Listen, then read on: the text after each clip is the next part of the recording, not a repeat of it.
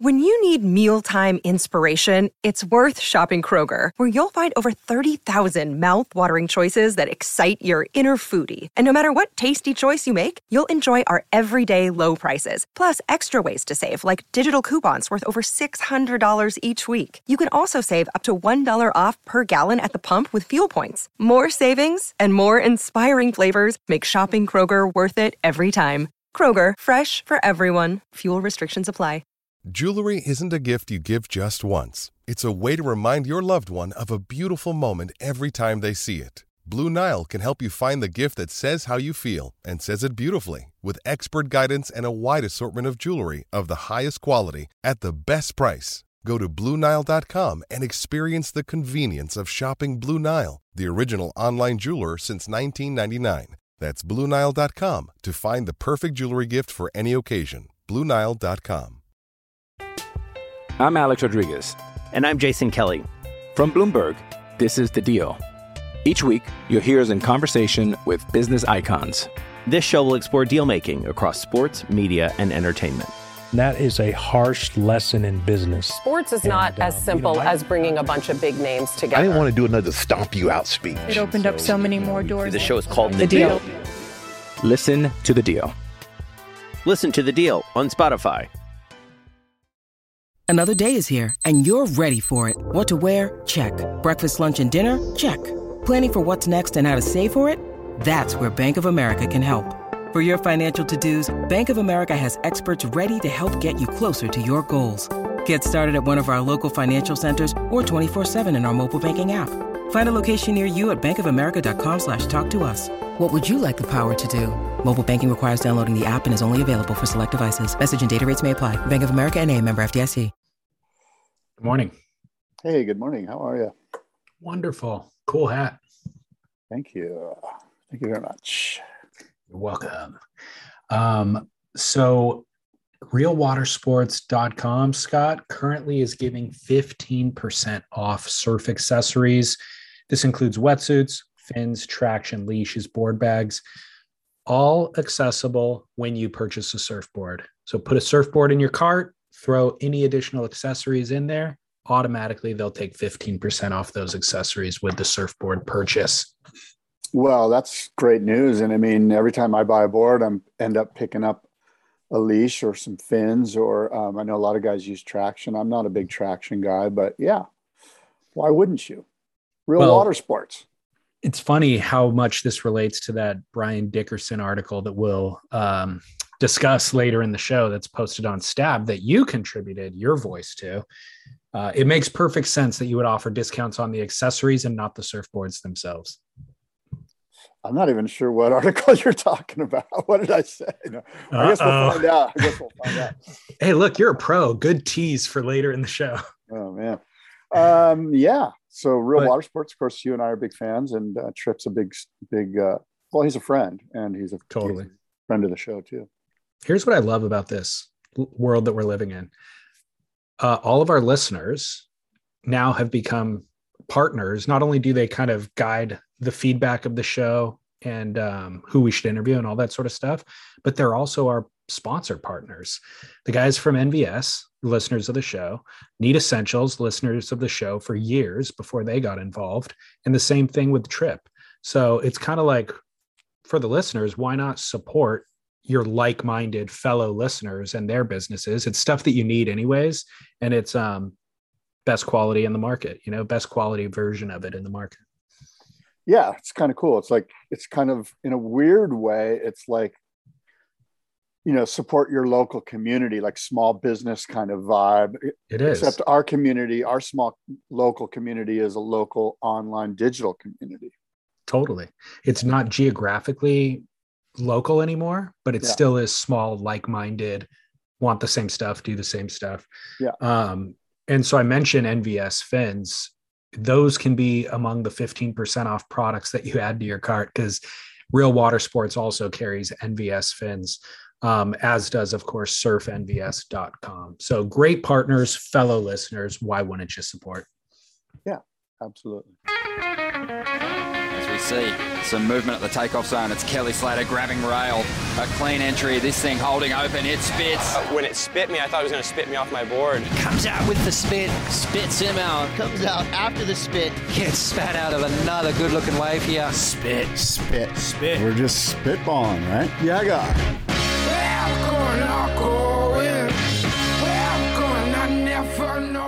Yeah, guy. Yeah, guy. Welcome, everybody. It's Spit. It is Wednesday, April 13th, and uh, David Lee Scales, Scott Bass here with you talking all things surf. And we're in the middle of the Bells event, and there's some other news um, happening in the surf world. So we've got a good, thick show for you here.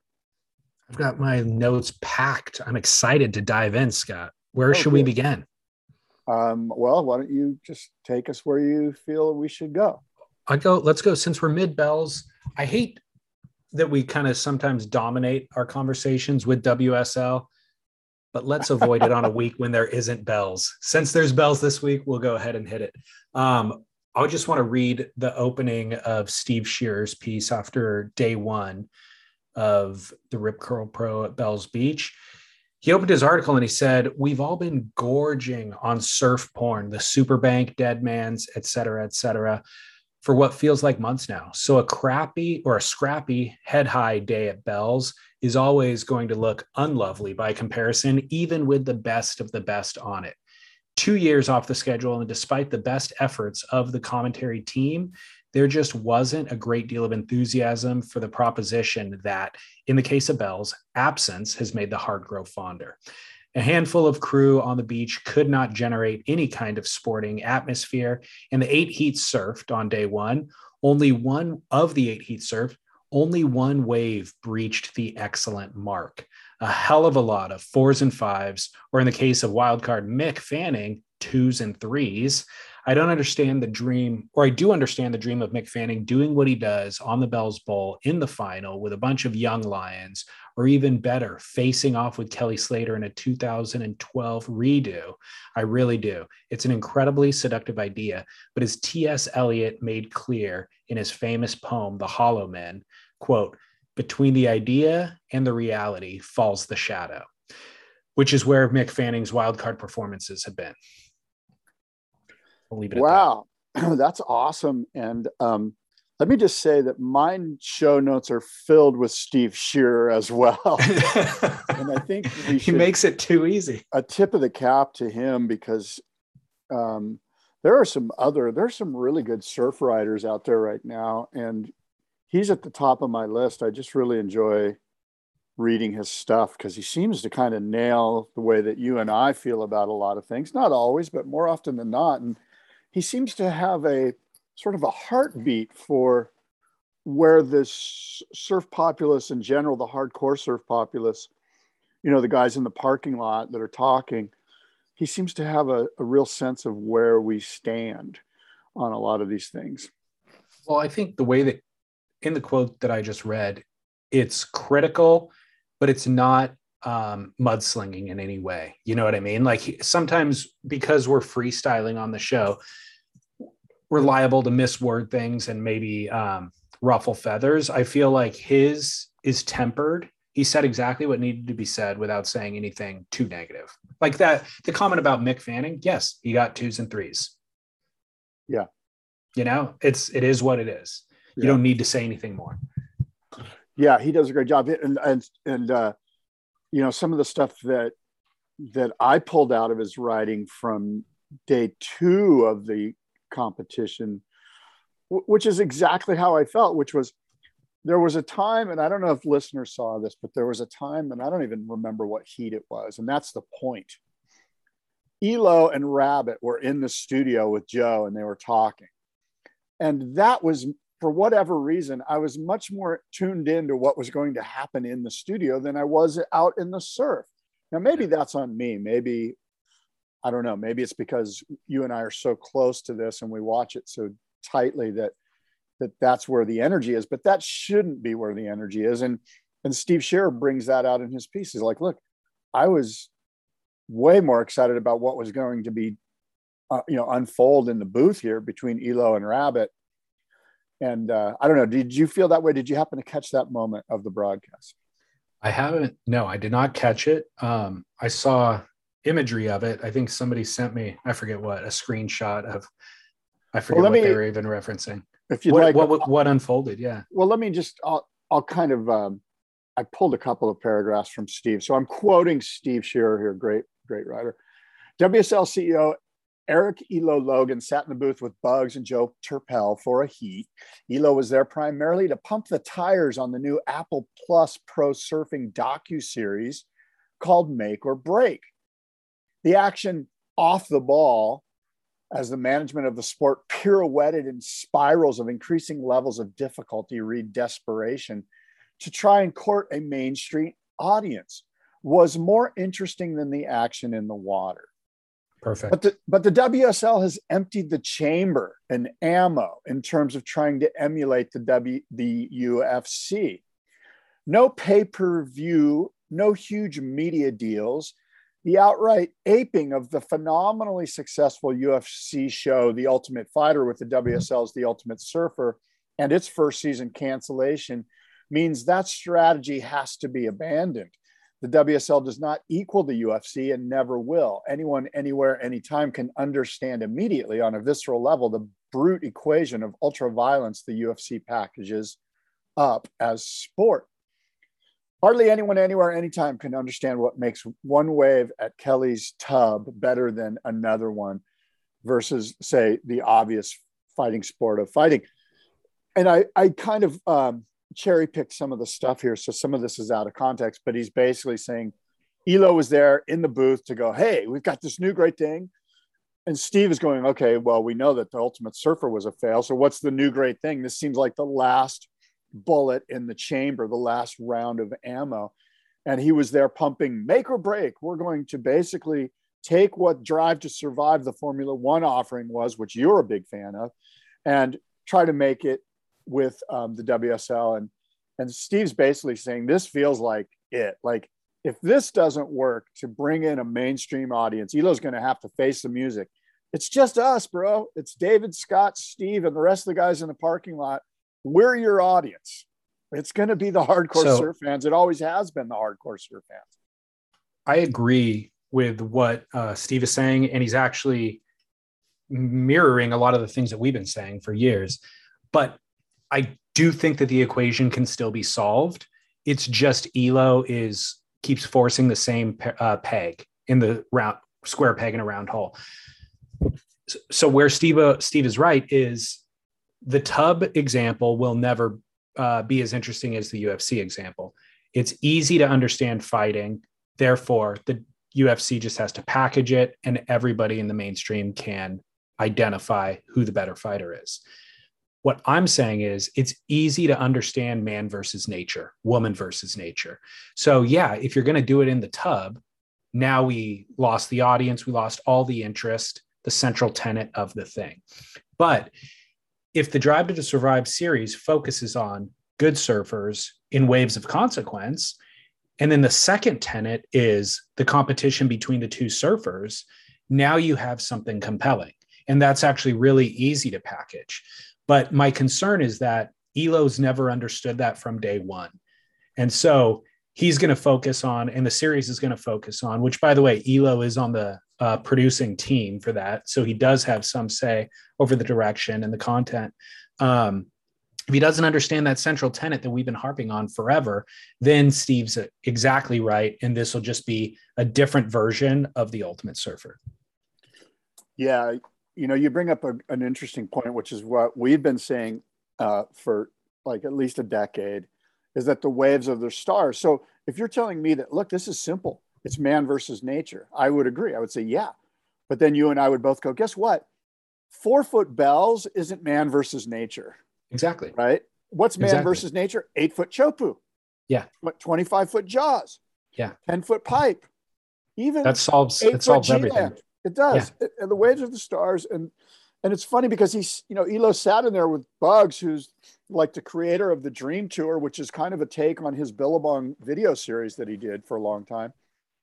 And you know, Bugs gets it. Like you got to put these guys in dreamy, a dreamy situation. And now what that means, like if you're the director of the show, make or break, you got to be pulling your hair out going, why aren't we putting these guys in 10 foot gnarly surf? Like that's, that's eviscerate. Like that's what we want to see. And anyway, look, you and I've been well, talking about this forever, but let me just pull out a couple of other things that let me, let me say yeah, real quick. I watched, so I've been looking forward to this series. I've been following the production team is box to box films. Yeah. Uh, they're the ones who actually do Drive to Survive, the Formula One series. So you have high hopes based on that success. So when they dropped the trailer last week, I was excited to see what it looked like. Turns out it looks like Elo was involved in it rather than what we're talking about. So it shows surfers fast cut edits of surfers doing turns on three foot waves. And so now that doesn't translate to the audience because, like Steve said, the audience trying to understand the difference between a six two and a six five at some beach break around the world is a lost, it's a completely futile effort. Yeah. So, had that footage been, you know, Nathan Florence's airdrop at Pipeline or Shane Dorian's airdrop at Jaws fluttering, that now is compelling. Now that's what the Nazare, uh, the success of the Nazare series on HBO was, you know. Yeah. Um, so that the trailer left a lot to be desired. It really kind of uh, deflated my hopes and my optimism for the series, but I will still watch it. I will explain more about that series later. But yeah, read more from Steve. So this is actually from um, the latest, the latest bit from Steve that he that he dropped after yesterday's competition, and this I think gets to the heart of it. And I'm going to quote Steve here again. It seems to me, though, and I wonder if you agree with me, that the biggest drama in pro surfing is an existential one. Whether it should exist at all, whether it is a proper sport, et cetera, et cetera. And David, as you and I know, we've had this discussion at length. What percentage of surfers are hardcore fans? asked Steve. What percentage are barely there or couldn't give a fuck? But more importantly, what percentage of the surfing community are actively hostile and wish the whole thing would just hurry up and die? And to be honest, I do oscillate between all three positions. And amongst my friend group, I'd put the split at 10, 50, 40. I can't think of any global sport with any remotely analog- analogous dilemma baked into it. Tennis players hating the pro tennis tour, golfers hating the US Open, motorheads wishing F1 would shrivel up and die, a fighter going up on stage at the awards banquet for the main fighting organization and saying, F the UFC, end quote from Steve Shearer. And uh, one thing he didn't say, which I mean, that he did say that I didn't pull into it, is wouldn't it be brilliant if the producers, the directors of this show brought these questions into the show? Yeah, absolutely. Of course, with Elo involved, that's never going to happen. But that's the drama. Do we even it, really care? The now, now you and is, I care, of course. You know, like I actually am a fan of pro surfing, but he's, you know, Steve's talking about, you know, my cousins and your nephews and people that live in Ohio. Yeah.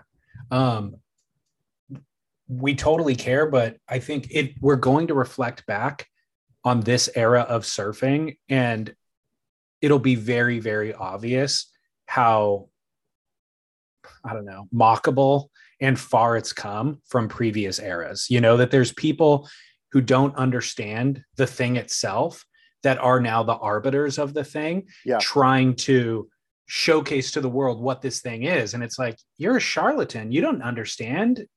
Why would we give you the keys? And they're driving it off into a different direction that we ultimately know will never ever find an audience because it's not understanding the essence of the thing. Yeah, there the number one thing that needs to happen here for this show to be a success and it's too late is Elo needs to get his hands off of this thing. And he said something, and I don't know if everybody caught it, but when he was in the booth with Bugs and Joe Turpel, they were having a discussion about all of this stuff. And Bugs was talking about the Dream Tour. And Elo sort of slipped something out. And he said, Yeah, not like it was back in the day. And I just thought to myself, Elo wasn't there back in the day. You can't claim he wasn't even paying were, attention back. Yeah, that's my point. You you can't claim that you remember what it was like back in the day. And he was trying to set some some some like framework of authority you know, like right. And we need salt in this Yeah. show. And I don't think Well- we have any authentic salt in this show. Well, I hate to point out We need that Jake when- Patterson. I hate to point out that whenever they've gotten salt in, it really feels like it's only to leverage that person's street cred because they ultimately neuter them from making any important decisions. Yeah. And then that person leaves Yeah. within two years, if not within one year, because I think, well, I've had conversations with them because they recognize that they're only being leveraged for their street cred. That's hugely problematic. Yeah, it is. And uh, So- this whole this and- whole concept that this show is like the last gasp to get a mainstream audience. Now, I will say this: I bet the audience has grown a lot. Like I have nephews of mine that are not hardcore surfers, but that always talk to me about the WSL and they watch the events, and I'm kind of blown away by it. I'm like, really? like So they're like Felipe over, like they're kind of engaged. So I asked myself, maybe it's working on some level. But I think what's happening is they're pulling in a very small percentage of mainstream, uh, like they're adding to the audience a little bit. But even my nephews will be like, yeah, it's only kind of fun when it's pipe. Like Yeah. they even get it. Like the mainstream audience is like, dude, uh, don't bore me with the wave pool. It's stupid. I'd rather watch tennis. Well, the audience, they're never going to grow to the level that they want, even if they've grown a little bit. Exactly. The little bit only would have sustained the pay per view model that we've been telling them to do for five years now. So we understand they're never going to get to the uh, size of UFC in terms of mainstreamness, who, by the way, operates on a pay per view model largely, but they're able to sell more pay per views because of the success of the TV show that UFC had. So they kind of they navigated that really well. But the WSL still has the pie in the sky dreams. They haven't pivoted from that goal that we now know was not is not attainable. Because by the way, the entire media landscape has completely changed. And so Yeah, yeah. there's a thousand examples of very successful, smaller, leanly run, good businesses. They're not trying to be the hundred million dollar audience or the hundred million viewer business. Just a million good fans, you know, is kind of what you need. And so we've been uh, kind of advocating for that pivot because they can still cater to us, the core surfers, and we would pay the 60 bucks to watch the pay per view. So they've grown slightly to a number that will support the pay per view model. Ultimately, I think is what's happened. in some i'm having sort of a weird thought but in some regards it sort of feels like there's nobody in the building that that has the that wa- that has the desire to go hey Elo this isn't how we should do it we need to completely change course we need to you know We there were those people in the building. So it's like here's Putin. it's like there's nobody that's willing to tell putin that dude we're screwing up here here's what's crazy is we've been beating the drum for as long as the WSL has been ex- in existence because you and I have both worked in the space. We're looking at it under the microscope, so we could see these things uh, shifting in this direction early on. But what's crazy now is that the new viewer sees these exact things. I get feedback from listeners or whomever that uh, new listeners who haven't been listening to us from all along, who are like, God, it is clear as day where the missteps are being made. Why in the world are they doing X, Y, and Z? And then I kind of break it down and I'm like, oh, because this was set in motion long ago. And then so and so got involved who is a good person who understood, or not a good person, but not that anybody's bad, you know, but actually that's um, important go ahead I, I do want to say something after yeah, thanks for helping me clear that up. But here's a person who understood what surfing is at its essence, who tried to recorrect the direction of the ship for the own company's best interest. And here's what that person's experience was like in the organization and here's why they left here's why they said you can never pay me enough to go back there you know what i mean Yeah. and and so then the the new viewers like oh okay yeah i guess it's clear as day to me the new viewer but you know what, what hopefully will well first of all hey wouldn't it be great if this series is a success and they bring in more mainstream audience actually maybe not i don't know that's a rhetorical question but it needs to be answered maybe it wouldn't be good because we continue down this road However, I want to say this that I like Erik Logan. Elo's a cool guy. He's a very nice guy. I've had lunch with him. I've talked with him. He we text. I only wish the best for the WSL and for Erik, and that's why we're saying these things. I, am like, you know, but again, he's kind of going, okay, you, you know, Scott and David, you guys over there, you're the hardcore fans. We have faith that you're never going to leave us, so we're going to try these other experiments out here, and that's kind of how it feels. And okay, more power to you. Actually, that's fine. I'm not that involved. I'm not that engaged. I'll watch pipe and, and I'll watch. Actually, I'll watch bells if it's eight foot. You know, or until my survival league guy's gone. but but I haven't been watching bells. I'm a hardcore well, fan, you, and I haven't, haven't, been watching. You haven't been missing anything. Exactly. Um, but anyway, so yes, I, I agree with you. Recommend Erik, Erik, everybody should li- should be reading what Steve Shearer's. And by the way, one more thing, and then I'll give it back to you what I think would happen in the perfect world is is they would take the whiteboard, they would spray some stuff on it and clean the whiteboard completely off and go, what do we do here? And to answer that question, they would bring in Steve Shearer, they would bring in people like him, they would bring in, you know, Sean Doherty, they would bring in Evan Slater, they would bring in people that could um, help shepherd this thing. Uh, of course, we're assuming that they all agree that the waves are the stars, and we could put friggin' Jamie O'Brien in eight foot pipe, and everyone would watch first of all, I don't know that any of them or us are coming in at this point. No, at I'm just saying point, perfect, but, perfect but agreed. I agree. I'm just making a separate point that yeah. at this point, the WSL has lost a lot of confidence in the people who have the most ability to help them correct the ship. So, or right the ship, I should say. So I agree with you also, Erik Logan, good human being. That's neither here nor there the corporation is what we're talking about and the corporation should never have feelings and the corporation the people working within the corporation should only operate in the corporation's best interest and understand that feedback that you and I are giving is also in their best interest our interest is for that thing to survive and for us to watch compelling surfing and the best surfer in the world to win in waves of consequence. That's how they should, that's how they will access their goals of growing the audience. you sound like Milton Friedman.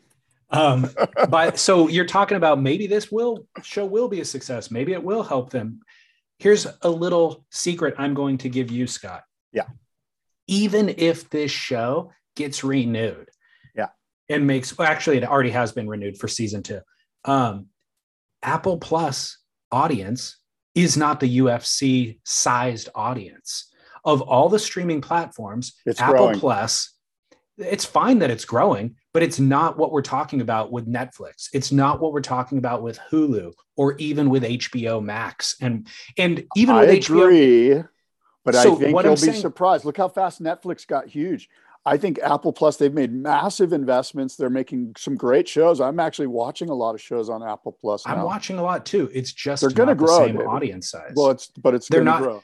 here's my point is yes they will grow this show might be successful they'll grow it so that the wsl could have the pay-per-view version of the business that we've been talking about Right. not the ufc version so what i said the the flashpoint for the ufc to go mainstream was the television show Right. that was it was still cable but it was on a cable that was highly accessible to a broad range of people Yeah. apple plus doesn't have that same power to unlock Right.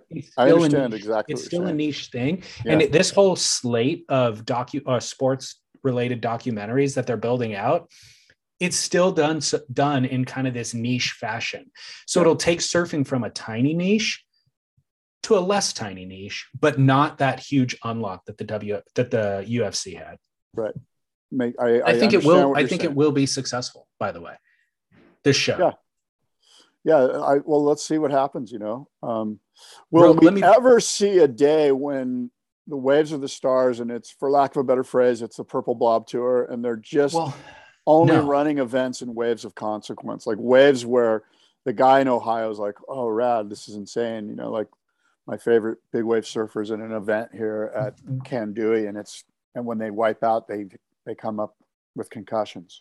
we won't with the current management team and possibly not with the current uh, ownership i'm i'm not convinced that dirk understands what you and i are talking about and i think that his interests are uh, more ideological than they are kind of in the surfer's best interest like Yeah, would- social look. socially ideological so the involvement he does understand what we're talking about. I think he just isn't going to implement it because he's got he's trying to make Dirk go, dude, good work, you know. And for Dirk to say good job, he needs to grow the audience, and he doesn't. He doesn't. It's not that he doesn't care about the hardcore fan like you and I, but that's not his focus right.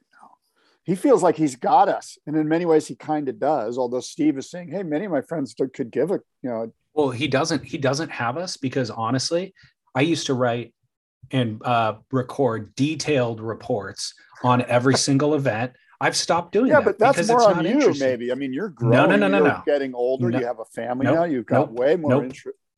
entirely untrue Okay. the reason I stopped doing it is because we had to run in beach breaks and I wrote four reviews in a row, four uh, contests in a row where I was trying to understand the difference between a five seven and a five four. Yeah. It was like, like Steve said, we watched this full day of competition. There was one excellent ride. Well, if the WSL doesn't care enough, why should I care this much to do this amount of work to try to understand the nuance between these things? I can't watch an entire day of surfing just to see one excellent ride. Yeah. That's insane. I could scroll my phone and see it a hundred times over because somebody's surfing Yeah. in West Oz right now. you That's know? a great point that you and So- Steve make. It's such a good point. and so I'm what I'm saying is you've lost your core fan now. I am not watching the Bells event. I check it at 4 p.m. our time when the day starts. I'm like, wow, wind blown and crappy again. I'll just see if my guy wins his heat. That's all I care about at this point, you know? And I'll check in when we go to Margaret River. Hey, let's take a quick break because this tea went right to me. Let's go to commercial. I'm Alex Rodriguez. And I'm Jason Kelly. From Bloomberg, this is The Deal. Each week, you'll hear us in conversation with business icons. This show will explore deal making across sports, media, and entertainment. That is a harsh lesson in business. Sports is not And, uh, as you simple know, I- as bringing a bunch of big names together. I didn't want to do another stomp you out speech. It opened up so many more doors. The show is called The, The deal. Deal. Listen to The Deal. Listen to The Deal on Spotify. It's Kaley Cuoco for Priceline. Ready to go to your happy place for a happy price? Well, why didn't you say so? Just download the Priceline app right now and save up to 60% on hotels. So, whether it's Cousin Kevin's Kazoo concert in Kansas City, go Kevin, or Becky's Bachelorette Bash in Bermuda, you never have to miss a trip ever again. So, download the Priceline app today. Your savings are waiting. Go to your happy place for a happy price. Go to your happy price, Priceline. With threats to our nation waiting around every corner, adaptability is more important than ever. When conditions change without notice, quick strategic thinking is crucial. And with obstacles consistently impending, determination is essential in overcoming them. It's this willingness, decisiveness, and resilience that sets Marines apart. With our fighting spirit, we don't just fight battles, we win them. Marines are the constant our nation counts on to fight the unknown. And through adaptable problem solving, we do just that. Learn more at marines.com.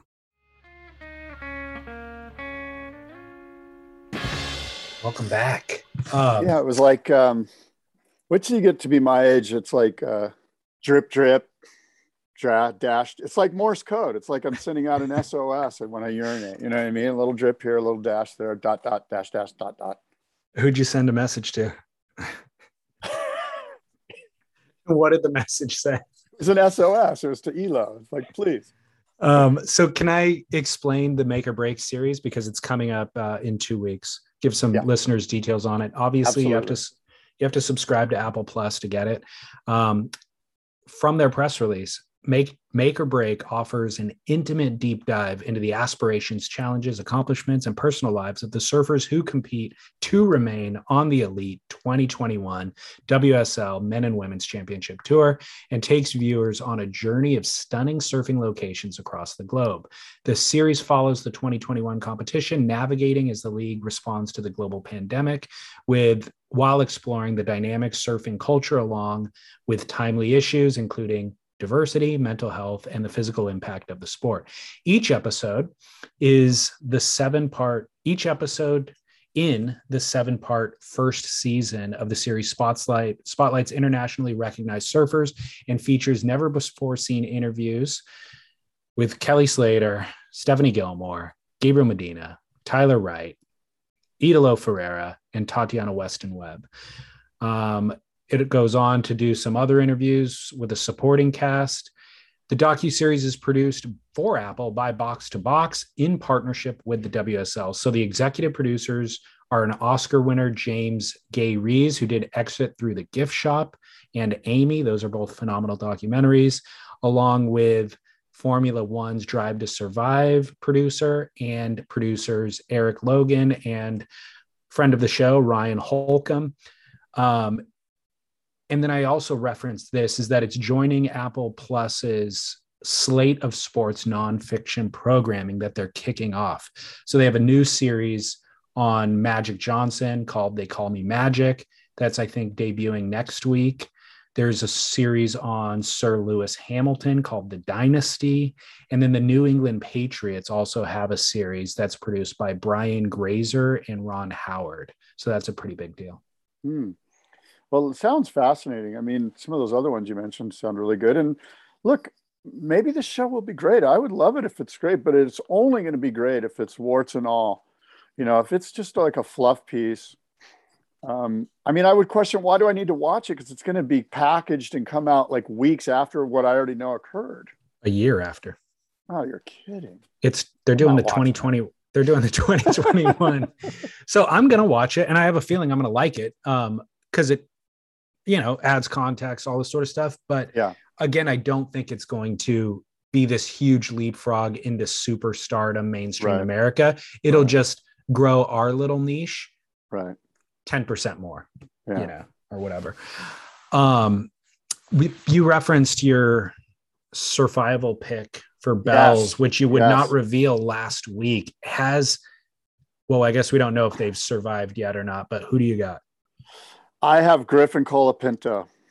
yeah me too As so you took my you, yeah. advice I did, and it's looking like a scary heat. That's actually going to take place today, I believe. Um, we're uh, in California here, and on Wednesday the the thirteenth, it'll probably take place around three p.m. Pacific Standard Time, and I, you know, it'll be Owen Wright, who is surfing against, frankly, looked really spicy and really good in his heat that I watched, and I've actually been watching a, a bit of it, a bit of the competition. I am not scared at all. I do not think that this is a huge concern. Um, of course, these are famous last words often with me, but this is old guard versus new guard. Owen's been on the descent uh, ever since he came back. I mean, I don't even know what his ranking is now, but we we referenced it a show or two ago. He's way down there. He's in the low 20s, early 30s or something. Yeah. And Griff is coming off a win. You whatever, however spicy Owen looked to you, not as spicy as Griff looked. Um, and this is a point of that I want to discuss with you because this actually comes up every once in a while. Griffin was clearly the best surfer in the water in his heat one, which he lost. He got sent to the elimination round. Clearly the best surfer in the water. He ended up um, winning that heat, but he was behind for the first half of the heat. But it's an interesting thing where in heat one, I think it was Leonardo Fioravanti was in that heat. And like Leo surfs good, you know, like he's up and riding, bang, bang. It's like competent, it's powerful, ticks boxes, not super exciting, but ticks boxes. Griff gets up and he just looks so loose with so much drive and then hits the lip and bang, fins go spinning around, does a 360, goes straight into a bottom turn, boom, vert again. And you're like, whoa, this kid's on a fully different level but he got crappier waves, of course. And so he didn't make the heat just by sheer wave selection. But there was no doubt in my mind that within three minutes of standing on his surfboard, he was the best surfer in the water. You know, Yeah. it's, but he still loses. And that happens in surfing, unfortunately, all the time, especially in waves of non consequence. Well, you know what's interesting is that Taylor is it Taylor or Tyler at Survival League? Um, Taylor. I, I always mix those names up.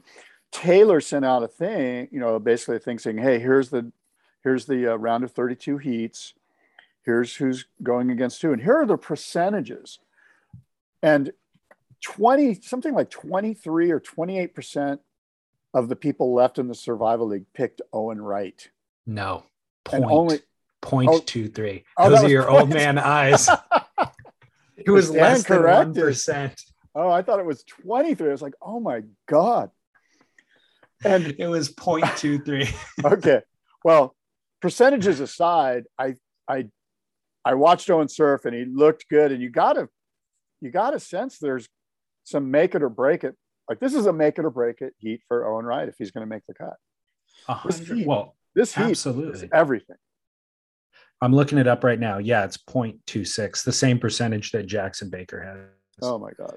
I am embarrassed. Don't be. It was a great moment in podcasting. Um, It's like Let me- dot that dash. I'm going to pull up the rankings just to confirm what you're saying Yeah. uh, about it being a make it or break heat for him. Yeah, he's ranked 31st right now. So he's got a 17th, a 33rd, and a 17th. That's second to last place, last place, and second to last place. So this absolutely is a make it or break it heat. Uh, there's only one event between now and the cut. So even if he wins this event, I don't know that he would jump up in front of that cut line. Yeah. But um, Margaret Rivers, the next event, obviously, and I don't know. I don't think he has much of a track record there either. And he's got a tough draw with Griff. That's the thing. Griff is He does I mean- look super good. I gotta admit. Griff and Griff is Griff like- also has his own ambitions, you know, Oh, yeah. because he number seven, so he's right behind the final five. yeah there's some there's some good looking heats coming up some interesting heats for sure um i want to say kanoa i think kanoa surfs against mick fanning I think that's that- an easy heat for is that- is that correct I don't know. Yeah mick fanning his first heat he even said he was embarrassed it was embarrassing but apparently he was a little spicier i didn't see his uh, elimination round Uh, I didn't see that heat either, but I will read to you who we lost after all these days of competition, all of this viewing. We Yeah. lost four surfers. i know Thule Wiley. Did you think he was going to win? no he looked he looked like a great surfer that you know should you know he's just not at that level. He's kind of got a funky style and i don't know everyone was like oh everyone was saying he looked like matt wilkinson and i was like no no he didn't. Matt wilkinson's way better than that. Um, uh, Matt McGillivray, we lost, and then two notables, uh, Seth Moniz and Conner Coffin. Um, but again, a lot of competition for four people to to only lose four people and still have 28 to go. conner coffin's right there kind of on the bubble isn't he he didn't Ooh, have a very good. good hawaii Yeah, that's a great question. I could look that up too. Uh, Conner Coffin's 18, so he's ooh he's right ahead of the on ahead of the cut line, but with this loss, probably behind the cut line now. yeah so it's going to be fun to see what i i'm actually enjoying the mid-season cut it puts a little bit more interest on this bells event bells as you know david it, it's this wave that has this ability to accentuate and, and highlight a professional surfer's weaknesses. Perhaps perhaps is, is it a stretch to say that that's the case at every of every spot that every spot has its different nuance that that highlights certain weaknesses that some surfers may have? It seems like bells is the type of wave where you you need patience. You got to wait for the wave to come to you.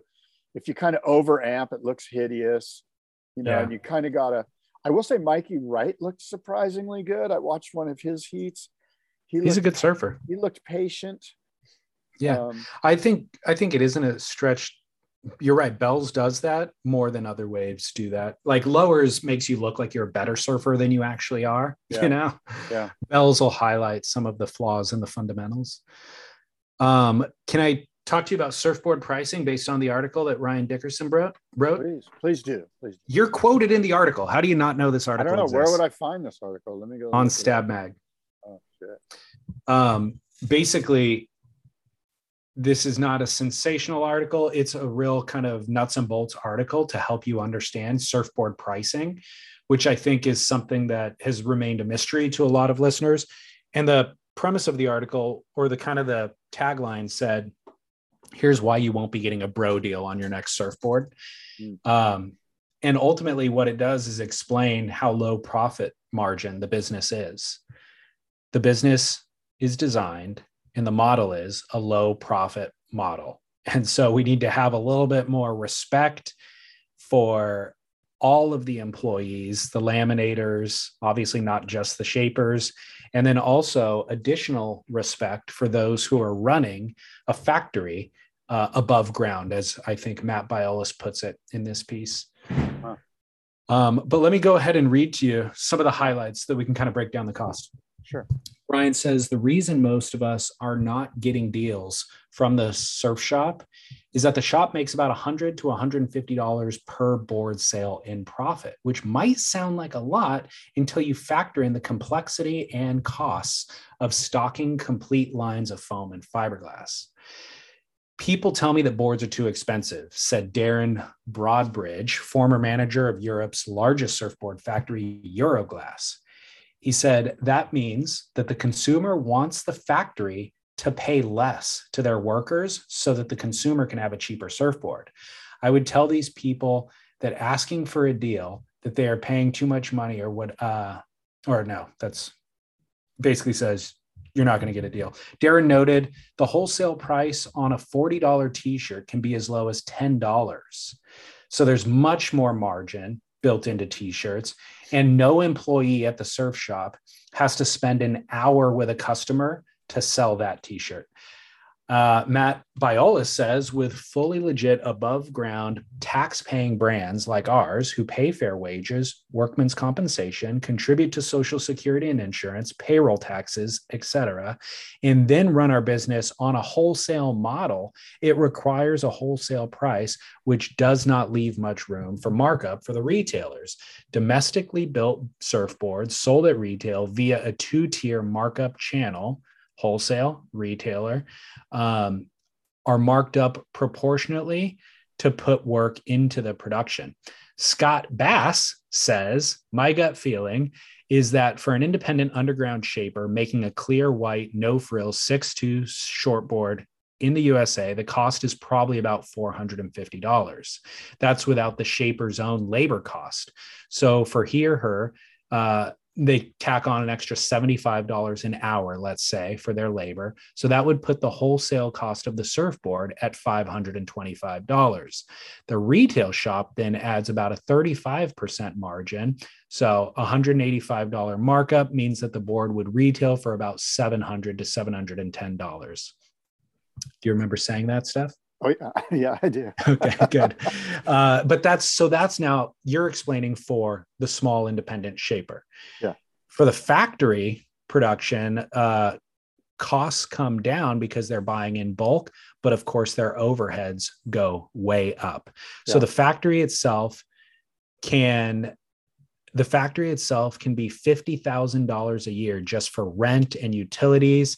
And then if you have seven employees, glassers, sanders, off front office personnel, each paid $22,000 per year, which is a low number, along with another $100,000 going towards those social charges, then you're looking at $250,000 in human resources alone.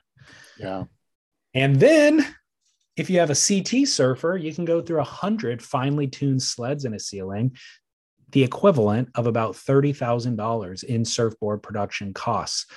Unpredicted shifts in consumer appetites hurt as well. For each hot off the shelf twin fin or mid length purchase, last year's high end thruster model quietly shuffles off to the dead stock pool. Then, of course, there's the simple mechanics of stocking in the retail shop and, of course, shipping.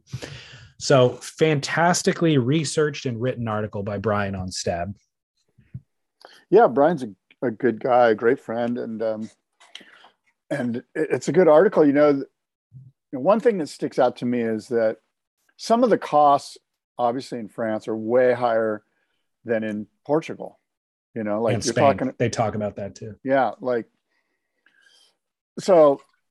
You know, they talk about the CI model. They do they're like they were being made in France and they're like that's too expensive and they pulled out and they made them they made the European boards in Santa Barbara and then that got to be too expensive.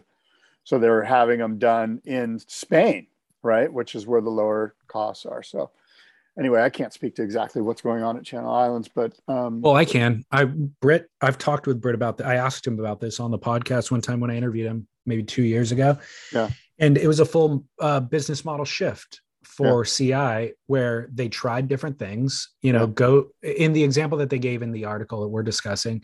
CI bought the license back in France yeah. and built a factory, staffed the factory. So that's all overhead. And then tried to build boards themselves, basically. And they realized there's just way too much overhead. You have to do a lot more volume. So the model that they've shifted to, not just in France, but around the world, is let's utilize an already existing factory mm-hmm. and work very tightly with them using our own method obviously our files and designs but also our own methods and techniques and even materials we'll send the exact same materials over and um, build them to our specs so Channel Islands boards in Central America are made in Central America. Channel Islands boards in Australia are made in Australia. In Europe, they're made in Europe. And that also reduces a lot of logistic nightmares too in terms of shipping surfboards. Um, and that well, model was, worked really. If you can manage the employees and the staff to yeah. your specifications, yeah. that's the big on or the big way to kind of the big hurdle here. But if you can do that successfully, then you can achieve the same quality that you do abroad at, that you do at home. And I was specifically commenting that in Europe, the price to build a board in France is so much more than it is in Spain. So, yeah, know, that's all I was getting at was like, look, France has, in, has a ton of overhead. And the article does does discuss that too, and said there's a lot of shops being set up or factories being set up in Spain to supply the European market now for that exact reason. And the other thing that we that the article doesn't discuss, but we should, is skilled labor. It makes a huge difference here. So if you are a business that is um, uh, reliable, essentially, is what it comes down to, and you can pay an employee a fair wage for the foreseeable future so that they can feel safe about their family and having a mortgage and all that sort of stuff, then you can retain that employee and that employee develops skill. You know, a 10 year laminator is more skilled than a first year laminator. And the way to get that 10 year laminator is to be able to pay them more or equally to what they're making in construction or elsewhere. And that was a big problem that we've had here for a long time. Yeah, it's a great article. I'm, I'm sitting here like, sort of skimming it, and um, there's a lot there's a lot of stuff to chew on here, and um, I would advise everyone to go on to Stab and take a peek at it. Uh, at the end of the day, what I'm getting from it is that there will always be room for that young underground shaper to to start a little surfboard company. Um, you know, because his needs, he doesn't have a family. He just wants to jump in his van and go surf in Baja or whatever. Like he, you know, but it's when that guy becomes 30 and decides to get married and um, and has a family that, especially here in Southern California, I'm speaking about, that it's a tough go. It's a real tough go of it. But they can still do it if they maintain a day job. You know what I mean? Like, look at all the examples. Valerie Duprat and yeah, I'm talking about like this is your career. But yeah, but if it's a passion, you can still pursue your passion for sure. For sure. And I mean, you and That's I. That's called a hobby no, I mean, you and I have the hobby of making a podcast for a decade, but we still yeah. have other, you know, yeah. gainful employment. Yeah, that's true. So pursue way, your passion it. for a passion, not because of the paycheck. I, I did receive an email about Sailor Karen. We oh, spoke about nice. Sailor Karen at San Onofre having a having a tizzy fit. Yeah. And um, basically this email says, look, about Sailor Karen, stop destroying people's names. Way back, we massacred Dick, which was a fine name. We decimated poor Brandon. And don't get me started on the stupidity of naming deadly hurricanes. So, Sailor Karen, Sailor Ken,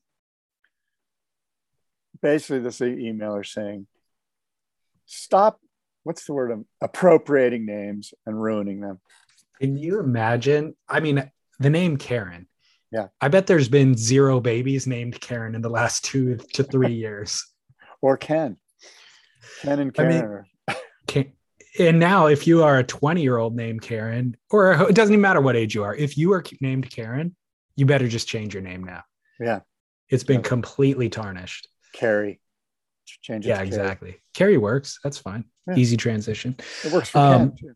my must see moment is always something that I look forward to. Need Essentials has released a new film um, that they produced. Ishka, of course, Ishka Folkwell is the filmmaker. Torren Martyn applying the equation that just ain't broke, so don't fix it. Um, they go to the North Atlantic and find empty waves, and of course, Headland the is the music um, the musical group that they use to score their films. So it's that same equation again, and it's beautiful. It's a beautiful surf film set in the North Atlantic, frigid 41 degree water, Oh. and right right point breaks, right wedges, uh, with Torren's surfing, of course, is triple stringered Morning of the Earth um, boards, and it's just sheer beauty. It's called Distant Shores. Cool, man. I'm going to take a peek at that. Um, I have not yet seen it. you want to hear i mean torren martyn somebody who we are well aware has been living a dream life for the last five years or so traveling around making surf films. Well he is uh, evolved in the version of the dream. He has settled in with a young lass ayana. They moved onto his 35 foot sailboat and they're making they're starting out in the Gulf of Thailand near Bangkok. They've crossed down into the South China Sea and they're sitting off the coast of Malaysia. The, the goal is to make their way down to Indonesia for the surf season. Wow, that's that's uh, an adventure right there. Good for him. How about that, dude? Yeah, I mean, we can document the journeys that he and Ish- Ishka have done. Yeah. You know, three months from what was it? The UK down to Africa. They did New Zealand. They're documenting all of this. We're seeing the waves that he's getting along the way. He's living this totally adventurous lifestyle, documenting all of it, making a living doing it, surfing all the time, and then goes, you know what, Ishka, you've been great, but I'm getting a little tired of you. Bringing on my girlfriend on this next trip. And you know what? Forget about the four wheels. We're going sailing. and uh, you mentioned it, but tell me once again, where are they initially sailing to and from? We started in the north of the Gulf of Thailand near Bangkok, crossed down through the South China Sea. We're just off the coast of Malaysia, and the plan is to make our way down to Indonesia for the surf season. Dude, that is a gnarly stretch right there. That's a sketch. That's a good for him. That's crazy adventure. I hope he does document it somehow. I'm sure he will. But I'm telling you, that's a that's where all the piracy goes down, man. That's Yeah, a sketchy scene. I mean, it, look, I mean, sailing on the open ocean is the, the last wild frontier, you know, like Totally. especially right where he is. There's nobody there to help you. Like guys could just roll up on you with guns and just go, give me your Yeah. girlfriend and you know your Bitcoin, and you're done. You know, like it's pretty And he's on a 35 footer. Oh my god! I hope he has protection. How know, much could like- you have, though? A gun? Yeah, but I mean, compared to pirates, you can't have enough guns. you know, true. pirates don't come under equipped. Um, well, this again, I discussed in various podcasts with Torren and uh, the owner of Need Essentials, the founder Ryan Scanlon Yeah. in Australia, and Ryan lived this lifestyle for quite some time. He used Yeah. to be with Quiksilver, and when he left Quiksilver, or even when he was with them, he lived on a sailboat. And so he did years and years of just kind of nomadic sailing, specifically to surf. And so he was kind of an influence in Torren's sailing journey. How much experience does Torren have as a sailor? Not know? a ton, not a ton, but he's uh, been at it. He's been learning for a while now and taking Yeah. it super seriously. And Ryan, for sure, would not let Torren do a trip like this if he was not Yeah. prepared. Yeah, I'm sure he's. I'm sure he's fine. And and Torren seems like the kind of guy that's going to adapt quickly because just the nature of what he's gone through in his life already. He just that's kind of his mo now is to just and and a lot of stuff is going to be thrown at him. I mean, sailing is not the cup of tea that all the beautiful pictures make it out to, to be. Yeah. Yeah. Well, it probably goes without saying, but this is, of course, why Need Essentials or how it was created was Ryan living that lifestyle, having worked for a big brand and understanding that you don't need all of the stuff that we've piled on to quote surfing. So he's like, all I need is like a black pair of trunks, black wetsuit. We don't need hang tags. We don't need intermediary distribution systems. Let's just make the quality yeah. of product that we need to exist with. And that's it. And we'll just and, sell it direct. And this trip that Torren's take taking sort of speaks to that that aesthetic, right? Like all I need is a boat and some wind and I'm good. Let's go. You know, like totally. we don't need all the first class and blah blah blah, you know. But um how much have you ever sailed? No, not at all. Pretty crazy. Wasn't around it, you know, like you have to have family members who are kind of into that, but I just wasn't exposed. I don't know if you know this, you might know this, but I worked on a sailboat.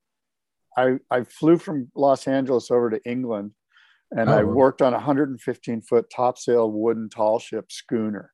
Holy cow. And I, we, I worked out of, we left um, Guernsey Island in the English Channel and we sailed up to uh, basically Amsterdam, and then back down the English Channel into the Atlantic Ocean, into the Bay of Biscay. And we stopped in France and Spain and Portugal. And I went to, um, you know, the, uh, what are those great islands right there?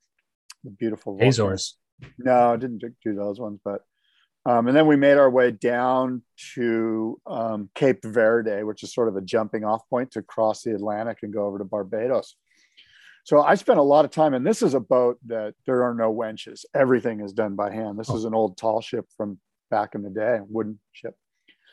Uh, so it's it's a lot, man. It, you know, even I'm sure Torren's on a much more, uh, you know, modern design with all the modern uh, technologies and everything, which is crucial. But uh, it's an adventure. It's crazy. Why did you do that? How did you? How did that even come about? I just got randomly lucky, you know, like a friend of a friend goes, Hey, my, my buddy's family needs some crew members, you know, they just bought this 115 foot boat. They lived up in Washington state. I think they cashed out when Microsoft in the early 90s, when Microsoft killed it, he just cashed out a bunch of money and picked up his family. So I got on this boat with husband, wife, and four kids. Wow. And they were like four years old, six years old, eight years old, and 12 years old. That's insane. And it was me and three other crew guys, like the Scottish guy and an engineer. And and it was yeah, it was it was and this is a ship where I, I was climbing the ratlins in the middle of the night to go out on the yard arm and friggin' drop a sail or pick a sail, bring a sail in. I mean, it was not like stand on the deck and use a winch. This was all done. It was insane and i'm thinking too like the navigating now we have the internet and communication is improved and all that sort of stuff but all of that sounds so complicated yeah i didn't do any of that but this you know the captain of the ship the owner of the ship knew what he was doing this was a yeah. massive 115 foot wooden ship this thing was huge so how old were you and how long were you gone I was um, probably like 26 or something like that. And I was on the boat for six months. That's incredible. What yeah. Cross the Atlantic. Didn't see land for two and a half weeks. That is an adventure. Were you married at the time? Oh, no, no, no. Okay. Had I you met your wife yet? No, no, no, no. Okay. I was, I was, uh, I was a piece of work. Let's just put it that way. I was a piece of work. Go on. Can't, I don't want to uh, reveal too much, but you know, let's just say I was 26 years old and thought I knew everything. Six months I'm, at sea did served you well. I, will tell you about it off the air. It's not. It's not for uh, public consumption. All right. We'll maintain your pristine reputation in the eyes. No, the No, it's audience. not that. It's just that there's, you know, there's some things that I wish to remain anonymous about. Fair enough. Um, well, the other two edits, ah, forget it. We're good. Okay. Let me just quickly say, hey, my my Duke is this San Diego surfer Matt Geimer or or Gemeyer, or I don't even know how to pronounce his last name. It's G M Y R. But um, he was surfing at South Torrey Pines Beach, and after getting out of the water, was bitten by a rattlesnake, and his whole leg and everything blew up, and paramedics had to come. A juvenile one and a half foot diamondback rattlesnake he was bitten by. So not very many surfers get bitten by rattlesnakes when they're surfing, but was it in the sand? I'm not sure exactly. Um, he just said he came in and all of a sudden he felt like somebody put a knife on his foot and he looked down and there was a snake's there was a snake attached to his foot. And um, he was rushed to Scripps La Jolla and they treated him with multiple vials of anti venom. And he's going to be back and surfing, uh, if in fact he isn't already. But um, pretty crazy experience to be bitten by a rattlesnake when you're surfing. Horrible. But he's surviving, Horrible. and that's he's my Duke Kahanamoku. That's a great call. You don't, it's true. You don't think of snakes while you're surfing, but you should. Southern California, obviously, Australia, there's plenty of Africa. There, are, and I, mean, Hey. I hear what? There were times, there was a time during one of the El Nino years, I want to say it was like 96 or 90, whenever it was like an, an, an El Nino year, and the rivers had busted through everywhere in Southern California. And there were like literally like bushels of, sh- of like just riffraff of, you know, weeds and stuff floating in the lineup at the Del Mar River mouth. And there was multiple, multiple rattlesnakes floating in the lineups on these you know, reeds that had washed out of the estuaries. And there was dead cows and stuff too, but I remember the rattlesnakes. It was crazy. there was a tree lodged on the reef at Uppers in that Yeah. time too. Yeah. You know, like it got pushed through A from sycamore. Yeah. Was a sycamore tree because you know what? That tree was there for a long time. And I've told you the story about how Yeah. Rob Havasey and myself and Cyrus Sutton went and cut a piece of the tree out. And Greg Long's dad drove us down the beach, and we were going to use that piece of wood as the trophy for the icons of foam shape off. Yep. That's right. That's, that's the short version. Great Anyway, story. But yeah, rattlesnakes galore. And I remember people tell somebody tell old timer telling me that PCH before they built parking lots around Huntington Beach and Bolsa Chica. Obviously, the Bolsa Chica wetlands are right there. PCH now divides it and keeps it separate, but uh, those wetlands have tons of rattlesnakes in them. So they would, of course, migrate over onto the beach, and you would see you'd park your car in the sand. You'd see you'd have to watch out where you got out of the car because yeah, there was rattlesnakes galore. It's a thing for sure. Totally sketchy. Watch, watch out. Snakes everywhere. In the water, out of the water. Horrible. Okay, look, um, David, until Yes. next time, adios and aloha. Well, my name's John Lee Pettimore. Same as my daddy and his daddy before. You hardly ever saw granddaddy down here. They only come a town about twice a year. You buy a hundred pounds of yeast and some copper line. Everybody knew that it made me shine. Now the revenue man wanted granddaddy bad. Headed up a holler of everything had. For my time, but I've been told you never come back from Copperhead Road.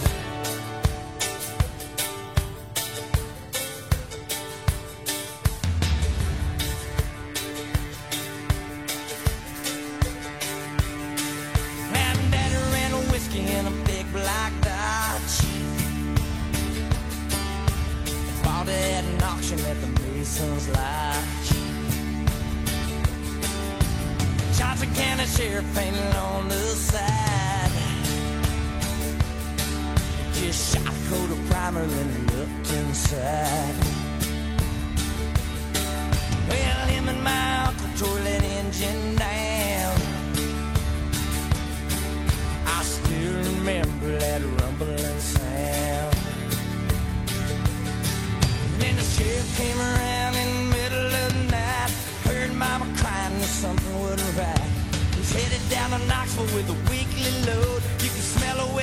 Burning down Copperhead Road.